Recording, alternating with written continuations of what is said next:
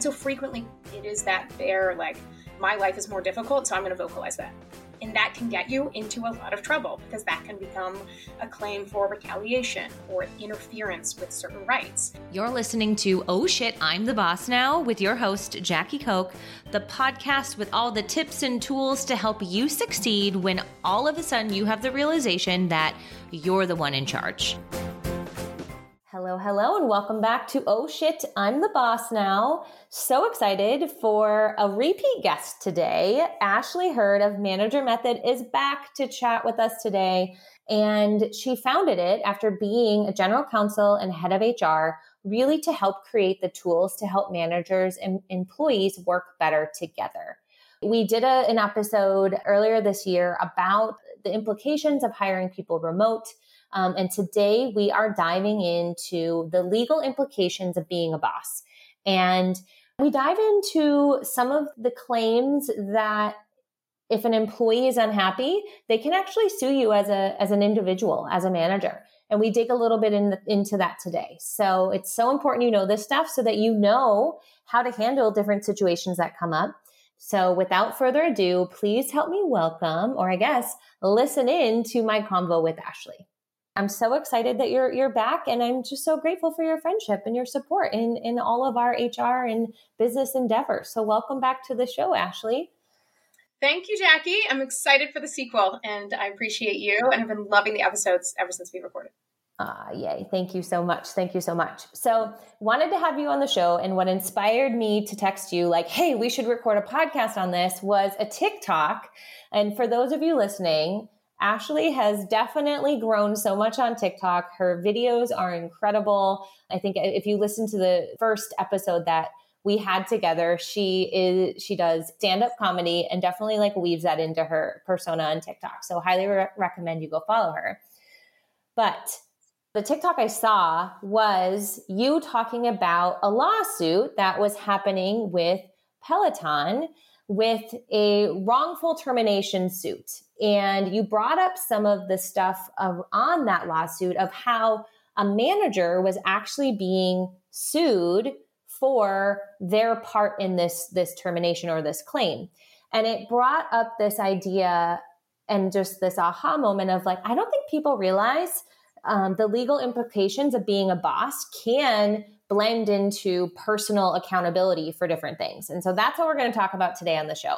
Before we jump into that, for people who didn't listen to our first episode, can you give people quick overview of your background so they know why you are so qualified to talk about this topic? I always love I always love being considered qualified because because many aspects of, my life, including home life, feel totally ill qualified.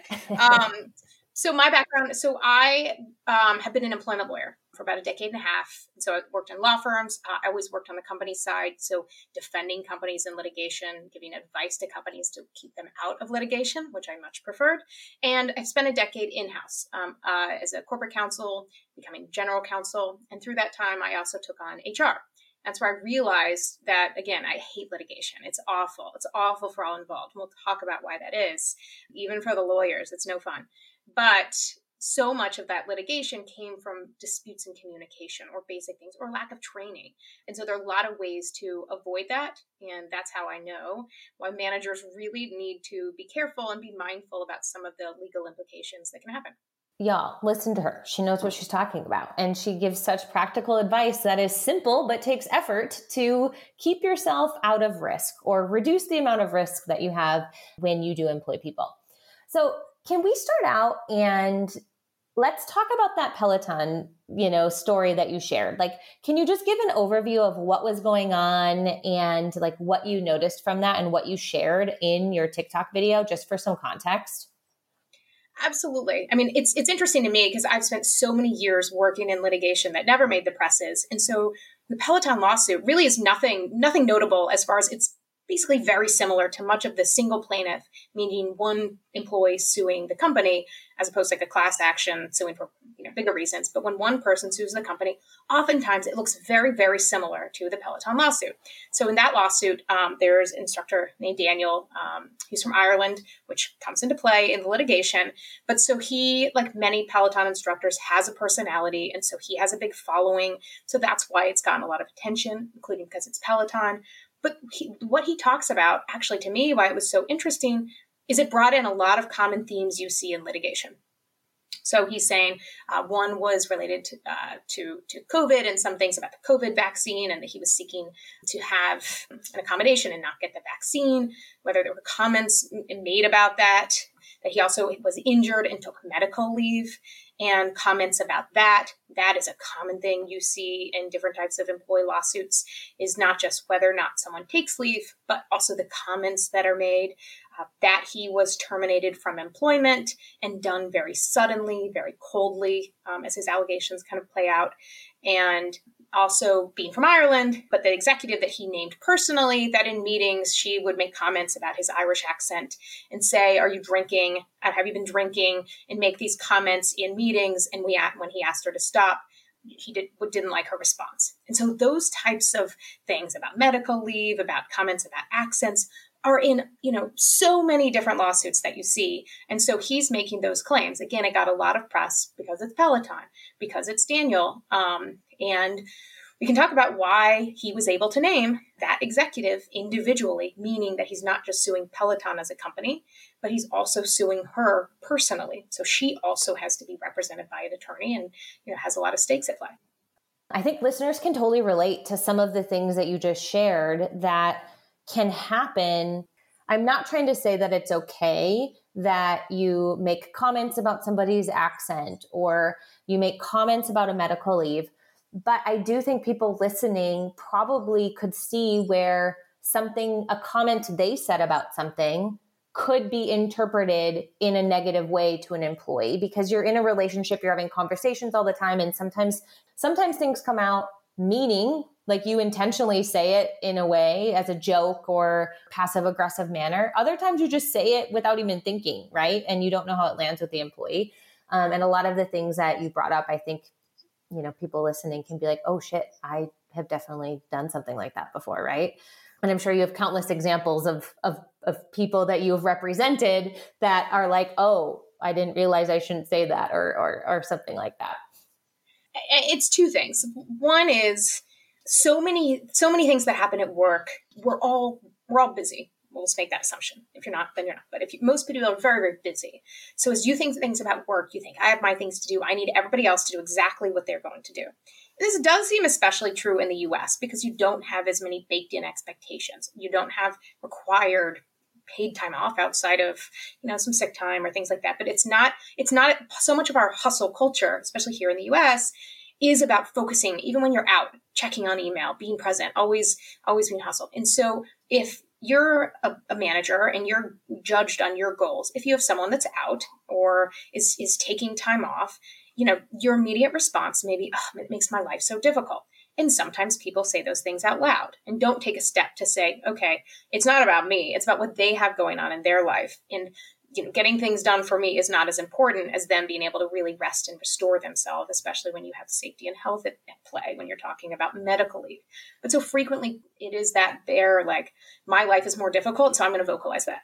And that can get you into a lot of trouble because that can become a claim for retaliation or interference with certain rights. And people are uh, certainly aren't thinking about that. And so that's that's one is is the reaction when your life work life becomes more difficult. The other is the jokey jokey, as you say. Like we get familiar, we get things. And it's interesting because again, not I, have never represented Peloton. I have one I have one in my basement, but I, I've never been a lawyer. Do not speak for, for Peloton for anyone, but because it's so public and you see things play out, you can look on Facebook message groups or uh, Reddit and see comments where people will respond probably the very similar things that I, that I would imagine Peloton would say um, in their response, which is people saying, well, Daniel talks a lot about drinking in his classes. So I'm sure he talked about this at work. So then if the executive's saying this back to him, and so that's why people will say, well, is it context? And so oftentimes it's, it may be parroting back, an employee may say something, and the manager or colleagues may say it back because they think it's funny. Well, the context of that may not be as appreciated. Or when the employee says, Can you stop it?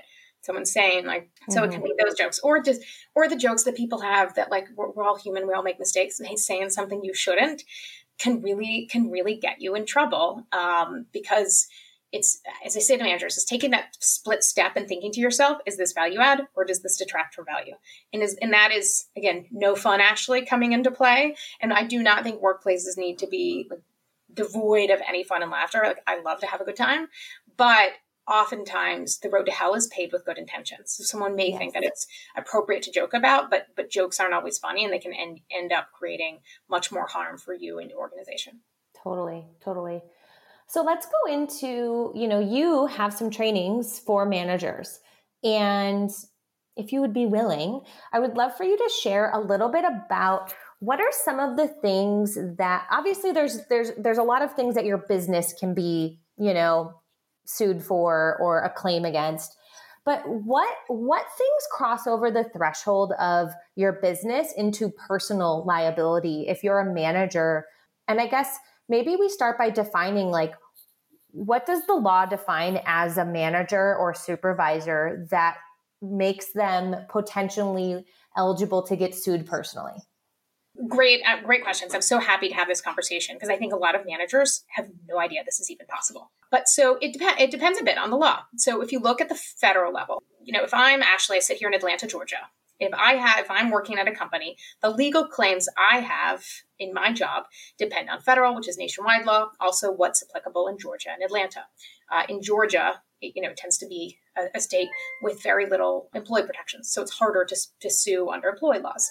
You're uh, in Arizona, and so Arizona, California, certainly um, tend to have some more employee-friendly laws, so you may be able to bring different laws. So I say federally, Title VII someone, but basically the anti-discrimination harassment law under Title VII does not allow for individual liability. And what individual liability means is if, so if I'm the employee, Jackie's my manager, um, if we work for Acme Company, if I want to sue for discrimination under this federal law and say you violated this, I want to go to the EOC. So I can only sue my company, and that means my company would pay any damages. I cannot sue Jackie under that federal law. So, but there are other laws like the FMLA so medical leave, um, the FLSA, which is the Fair Labor Standards Act. And so if I'm saying, well, I was trying to take this medical leave to, to, to care for myself or a family member, and, and Jackie kept calling me and making me do work and was interfering with my ability to take leave. Not only am I going to sue my company, they, you know, probably have deeper pockets, but I'm going to sue Jackie as well. And so that means she has to be represented by a lawyer, which may or may not be the same lawyer for the company. Depends on things like conflicts, your company's policies, um, in your company's insurance. So as a manager, people say, well, my, my company protect me in this? It depends. It depends a lot. I mean, what, what you did and what the allegations are. There may be some organizations that the organization may try to distance itself from really concerning behavior and say, no, we're completely separate. We have lawyers, all of that. Other times you may be protected and under certain insurance, they may cover you entirely.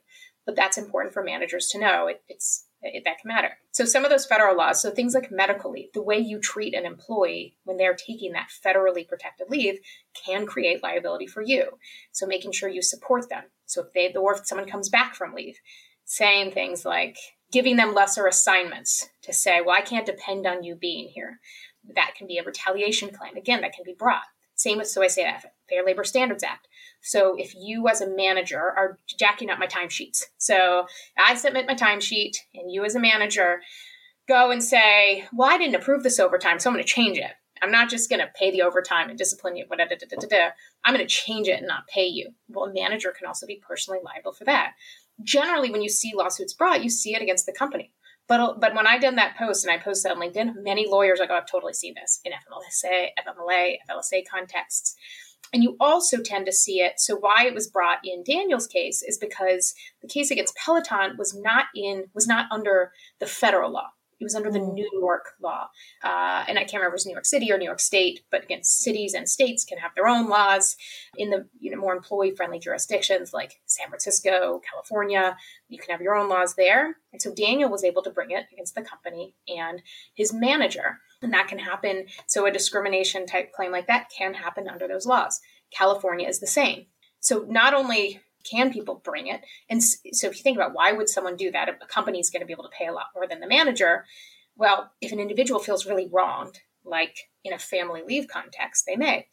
And plaintiff's lawyers, meaning a lawyer that represents the employee and bringing the suit, um, they also know that if you're bringing it under state law, then um, a company may be headquartered out of state. And this gets a little, I won't get too much into, into this, but a lot of times companies, you may want to be in federal court. It's more, oftentimes, like a federal court is more of like a faster structure. Um, a number of reasons companies prefer to be in federal court. And if the company's headquartered out of out of state and the claim is large enough, then you know, companies can go into federal court. But employees often want to be in state court. You know, rightly or wrongly, it can be viewed as more favorable to that employee.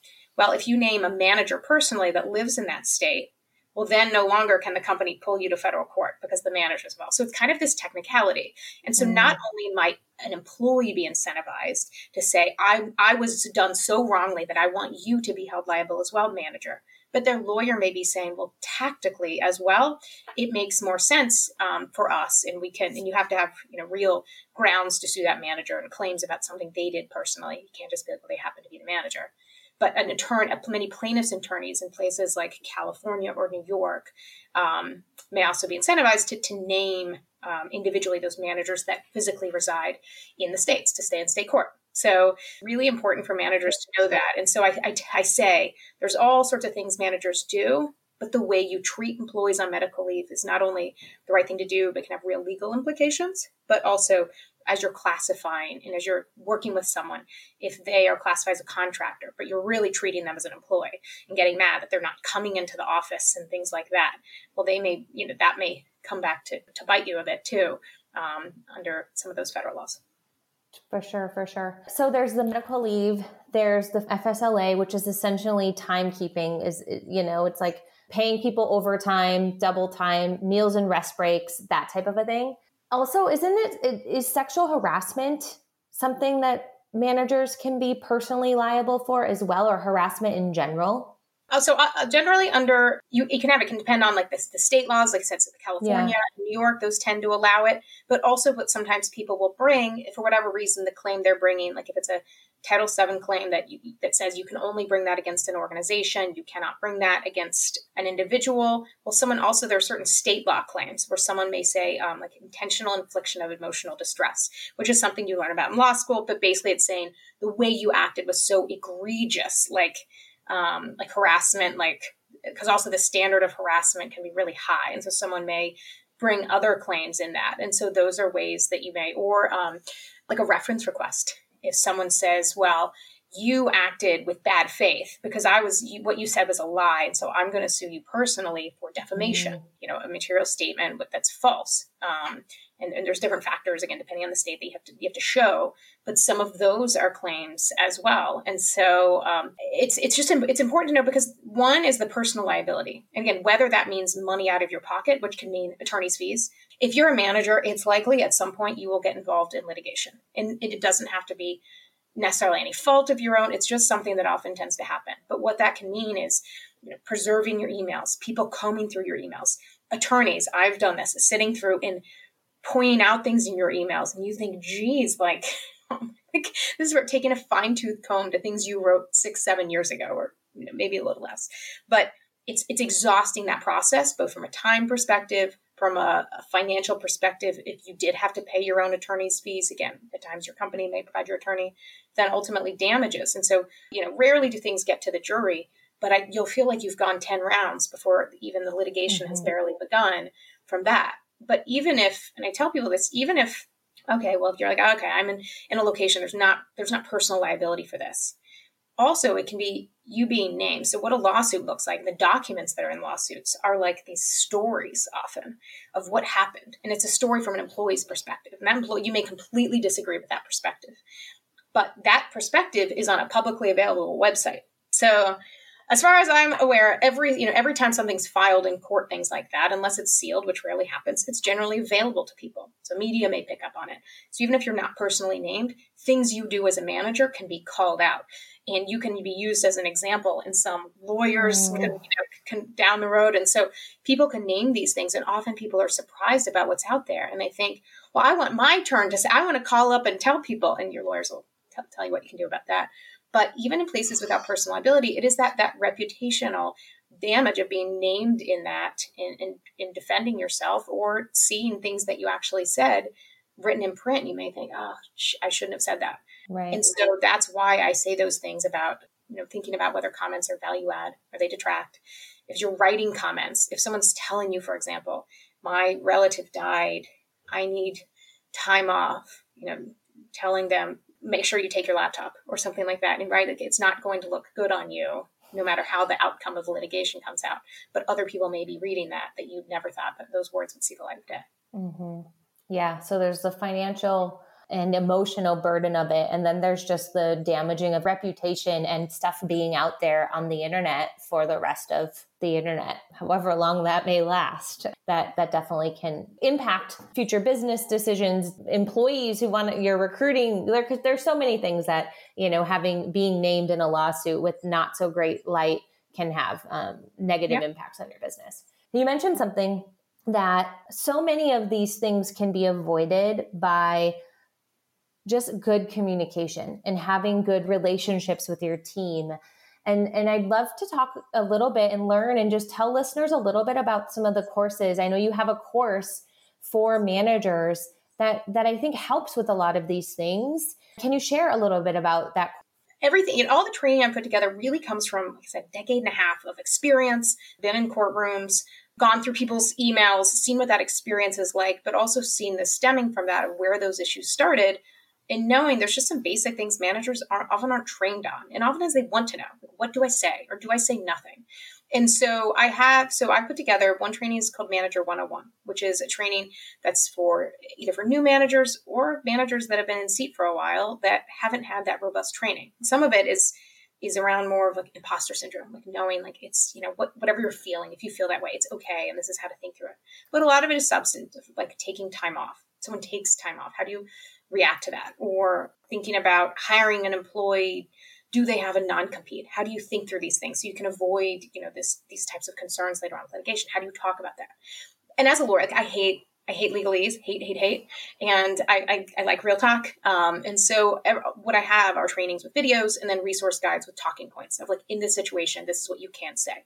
I give the mm. caveat, just like this is not legal advice; those aren't legal advice, but it's it's more of general suggestions from having seen really from the HR perspective of not just how to avoid liability, but create relationships and engagement with your team so that they feel like they're treated well. It tends to work out better. Um, and so some of those topics are exactly on leave, um, thinking about accommodations, disability accommodations, religious accommodations. Um, what do you tell the team? How do you approach those things? And so it's those types of questions that I've, I've heard managers ask time and time again. So it's giving some of some of those of the ways to think about that to not just again avoid liability but also make the situation feel more comfortable for that employee that's coming for, to you for your support um, different times or situations where you're a manager and someone comes to you and says um, i'm transitioning genders and you you may have their personal views on that. You may never have experienced that. You may be thinking what do i do in that? Well i talk about in that about ways to support that individual and work with them and again not to avoid liability as much as to actually show that support no matter views. And so ways to practically do that. So so all of my training is based on that to help so that people walk away from that feeling like okay i got it and have a resource guide where you can go back to it and search through it if you ever have those situations. So i have that manager 101 training and by the time you post this you'll have all of the minis which really cover individual topics like how to give Amazing. feedback how to think about time off. And so in a little more 15 minutes go through it walk away and feel more confident.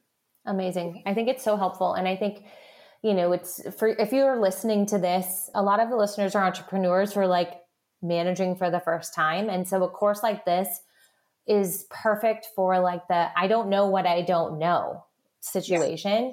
And then if you are listening to this and you've been a leader for a while, um, I think a lot of the things you describe are also topics that when it comes up, I feel like there can be a little bit of shame when you're like, ooh, I've been a manager for 15 years. Like, I don't want to go to my HR person and tell them I don't know how to handle this. Like, I don't know. I just feel like there's so much of that that happens um, when you're a boss. And I think what a great resource where you can go learn without feeling embarrassed. Well, that's the thing. And I say one of my, I think my very first module, because I say it like I'm from Kentucky, so I say all my analogies are like bourbon or horses.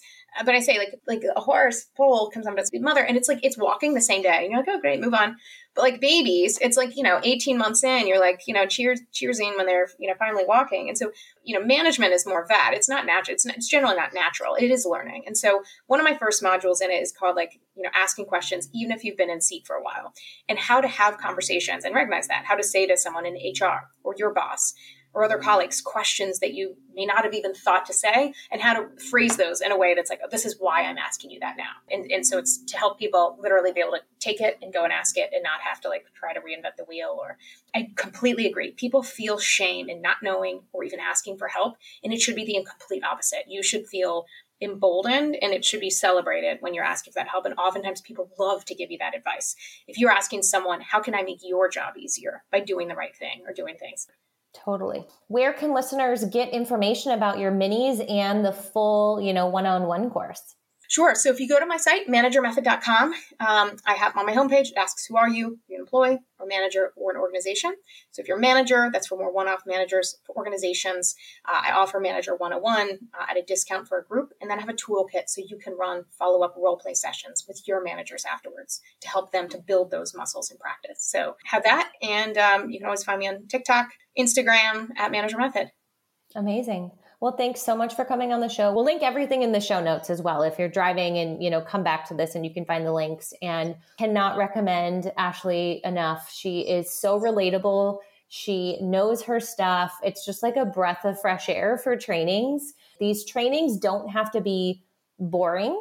They can be quick and fun and relatable. And um, it's just so nice to have somebody doing that. So thank you for the work that you're putting into the world. So many people need it. So I just wanted to say thank you. Thank you, and I, I, I love I sing you from the rooftops, Jackie. You are you are the absolute best, and um, I'm I'm always glad to be connected, and so happy to be here for the sequel. Amazing. Well, thank you. And listeners, thanks for tuning into the show. Check us out in a couple days when we have another episode dropping, and you'll hear from us again soon.